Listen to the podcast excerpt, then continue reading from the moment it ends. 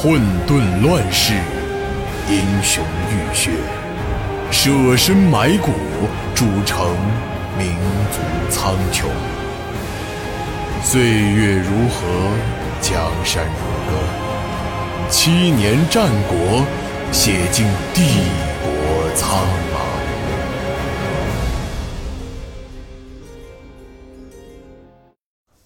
孙重辉虽然嘴上没有说透，但心里还是很想知道周文义究竟去做了什么。他一直认为，周文义。是个深不可测的人。要是没有这个人的帮助，自己很难走到今天这步。也正是这个原因，孙重辉虽然要依靠周文义，却又不得不时刻提防这个人。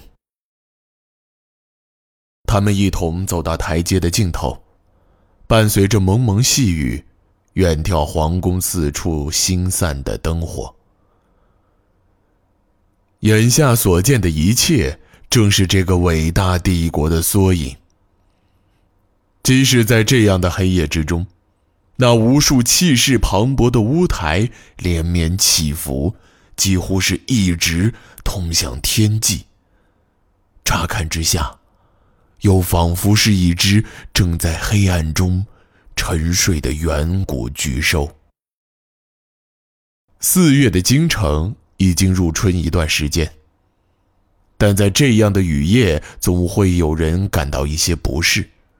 孙重辉便是如此。他有个十分奇怪的病，每年到了这个时候，他的身体就会不自觉的发抖。但是孙重辉又担心这个病被其他人知道，私底下嚼舌头。于是发抖的时候，就会用手使劲去拧自己的大腿外侧，以疼痛的方式来缓解这样的症状。孙重辉一边偷偷拧着裤脚，一边瞟了眼身旁的周文义。刹那的功夫，便又有无数疑问浮上了心头。即使是一同经历了很多事情之后。他还是无法相信眼前这个相貌出众又足智多谋的人，会成为自己的朋友。为了证实这种猜测，孙重辉甚至还安排了一些人专门负责监视周文义。比如，周文义之前很宠爱的一个女子，就是孙重辉派人借机送给他的。只是一直等过了大半年的时间。这个女人也没有提供过任何有意义的信息，于是孙重辉就让人找机会淹死了这个女子，以免暗中调查周文义的事儿暴露。而这个女子的死，还着实让周文义伤心了一段时间。周文义所表现出来的一切，似乎都显得那么正常。只不过对于孙重辉来说，正常的本身就已经是件不太正常的事情了。因此，他开始怀疑自己所做的一切，或许早就已经被周文义看透，所以处处提防，才没有露出任何马脚。周大人，孙重辉故意将话说得很慢。慢的甚至有些不合时宜。朝廷里的这些人，平时个个能言善辩、学富五车，一到关键时候，根本没有一个人能派上用处。这次，要是没有周大人和徐大人帮忙，本相怕是真的要凶多吉少了。周文义微微笑了笑，显得十分谦逊。大人过奖了，在下才疏学浅，只是帮了些小忙罢了。徐大人和李大人，才是丞相真正的得力帮手啊。周大人谦虚了。孙崇辉摇了摇头，也微笑着接道：“他们两人的能力虽然也是出类拔萃。”但和周大人相比，却还是逊色不少。周大人不仅高瞻远瞩，做起事来也是细致入微，没有丝毫的疏漏。如此年纪轻轻，实在是令人钦佩，又令人羡慕啊！话到这里，周文义的脸色开始有了一些变化。他稍稍皱起眉头，小心翼翼地解释道：“下官哪里有这样的才华，仅仅是愚钝地执行丞相的指令而已。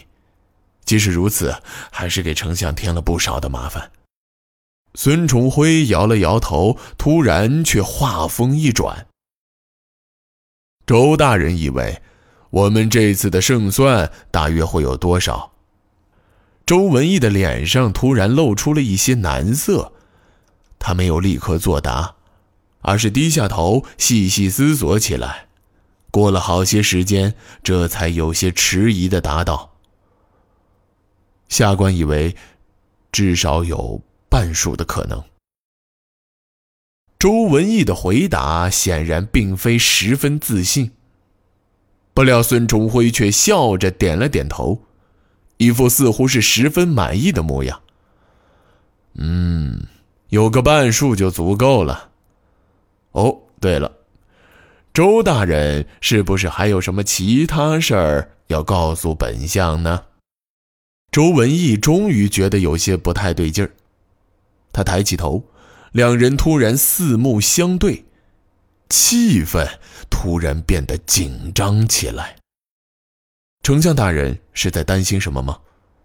周文义没有做任何周旋，直截了当地问道。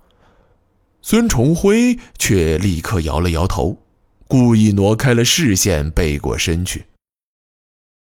不不，只是周大人突然不辞而别，让本相多少有点紧张。毕竟这种时候，本相不能不担心呐，还请周大人不要见怪。周文义稍稍停顿了片刻，脸上又多了几分忧色。丞相大人，下官当时确实是走得急了，但大人将宫殿的防守委托给下官，下官当然不敢有什么怠慢。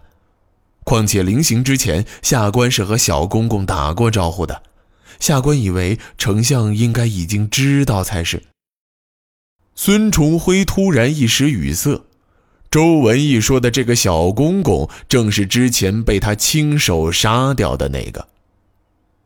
因为这个阉人，在重要关头竟然没有看住钱公公，差点就让圣旨从宫里传了出去。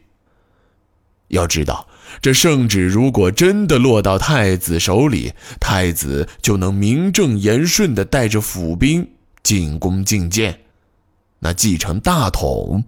也就是顺理成章的事儿了。这样一来，他孙重辉的死期也就到了。好在童余州早就在城中设了伏兵，才把圣旨半道截了下来。孙重辉听到这个消息，那还了得！没有把这太监千刀万剐，都算是便宜他了。哦，对。孙重辉小声叹息了一句，做出一副幡然醒悟的模样。是本相上年纪了，一时紧张，竟然把这事儿给忘了。周文义终于舒了一口气，只是额角还是溢了不少汗水出来。此时，两人身后的黑暗之中又出现了一束火光。伴随着急促的马蹄声，一匹快马朝两人疾驰而来，停在了十米开外的空地上。